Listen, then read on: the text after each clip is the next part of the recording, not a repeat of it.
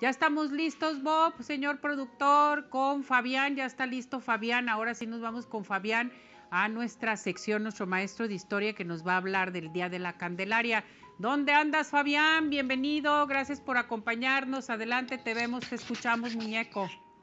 Hola Ceci, muy buenos días. Eh, saludos a todo el público. Pues ahora con la sana distancia. Sí, tiene que eh, No hay de otra más ¿Ah, que estar cuidándonos mucho por toda la situación que se está viviendo. Pues mira, eh, hoy vamos a hablar, como ya lo mencionaste, sobre el Día de la Candelaria, esta celebración que ahora sí formalmente cierra todas las festividades de Navidad. ¿Por qué la festividad de la Candelaria? Porque hoy se cumplen 40 días del nacimiento de Jesucristo y por ende en la tradición judía a los 40 días la mujer tenía que ir al templo a purificarse. Esto es a, hacer un ritual de purificación para su cuerpo, pero también a presentar al recién nacido para que se convirtiera en parte del pueblo de Dios.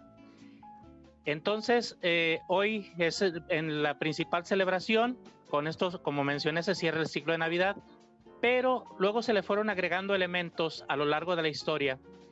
A esta celebración de la purificación de la Virgen se le agrega la celebración de las luces, de las candelas. Las candelas que simbolizan la luz que Jesucristo irradia a todas las naciones, se agrega a esta celebración y precisamente a la Virgen se le conoce como la Virgen de la Candelaria o de las velas. Y ahora después se, reduce el nombre y todo el mundo dice nada más el Día de la Candelaria, pero es una celebración a la Virgen. Y bueno, ¿en qué consiste la celebración? Consiste en que la persona que el día 6 de enero sacó al niño Dios de la rosca de reyes, que ya lo hemos explicado que no es el monito, sino que es un simbolismo de Jesucristo, se ve eh, privilegiado con celebrar como padrino el día 2. Esto es el levantamiento del niño ya 40 eh, días después del parto de la Virgen y el levantamiento también del nacimiento. En muchas partes el nacimiento se quita hasta el día de hoy o el día de mañana, ya después de la celebración de la Candelaria. Se sienta el niño en una sillita y los padrinos lo proveen de un vestido, normalmente del santo de su, de su devoción o de alguna otra advocación eh, como el Sagrado Corazón, en fin, el santo que, eh, la familia venere. Pero además implica, como ya lo sabemos, que el padrino tiene que pagar la comida, en este caso los tamales, eh, como ah, padrino de este niño, el cual le fue otorgado el día 6 de enero.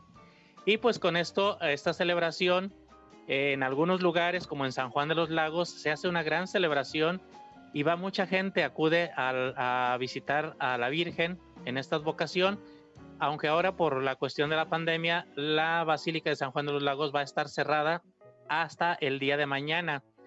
Tiene tres días cerrada y pues se recomienda que la celebración se haga en casa y de preferencia pues con pocas personas, pues debido a la situación que estamos viviendo.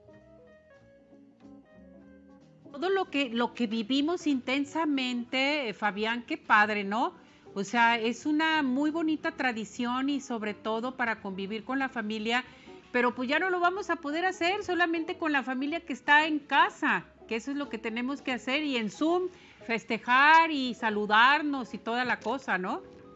Lo bueno es que la tecnología nos permite ya estar en comunicación a diferentes lugares y muchas personas eh, eh, que no estemos cerca, que podernos saludar como tú lo mencionas y poder celebrar, aunque sea a la distancia, y seguir manteniendo estas tradiciones que tanto nos identifican y que si bien vienen de otras partes, como lo mencionaba, que viene de Europa la celebración de la Virgen de las Candelas, pero que nosotros la hemos hecho muy nuestra, agregándole los elementos de vestir al niño Dios, de los tamales, de todo esto que hace que la celebración se vuelva muy, muy mexicana y muy de nosotros. Pues ya es pues de nosotros. Así, hacerlo a distancia.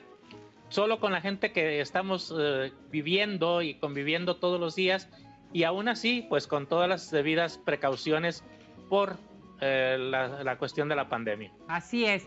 Eh, Fabián, ¿dónde te encontramos? Platícanos si queremos saber más de ti.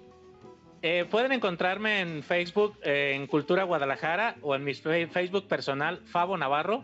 ahí estamos a sus órdenes para cualquier consulta, cualquier sugerencia de tema, eh, de historia, de leyendas, de tradiciones. Estamos a sus órdenes por estos medios y pues eh, aceptamos también preguntas, lo que ustedes quieran saber, estamos a sus órdenes. Gracias, mi muñeco, que estés bien, cuídate mucho. Gusten saludarlos. Gracias, besos, y abrazos. Gracias. Qué bonita, qué bonita explicación nos da Fabián, qué, qué barbaridad. Moni López dice, bonita.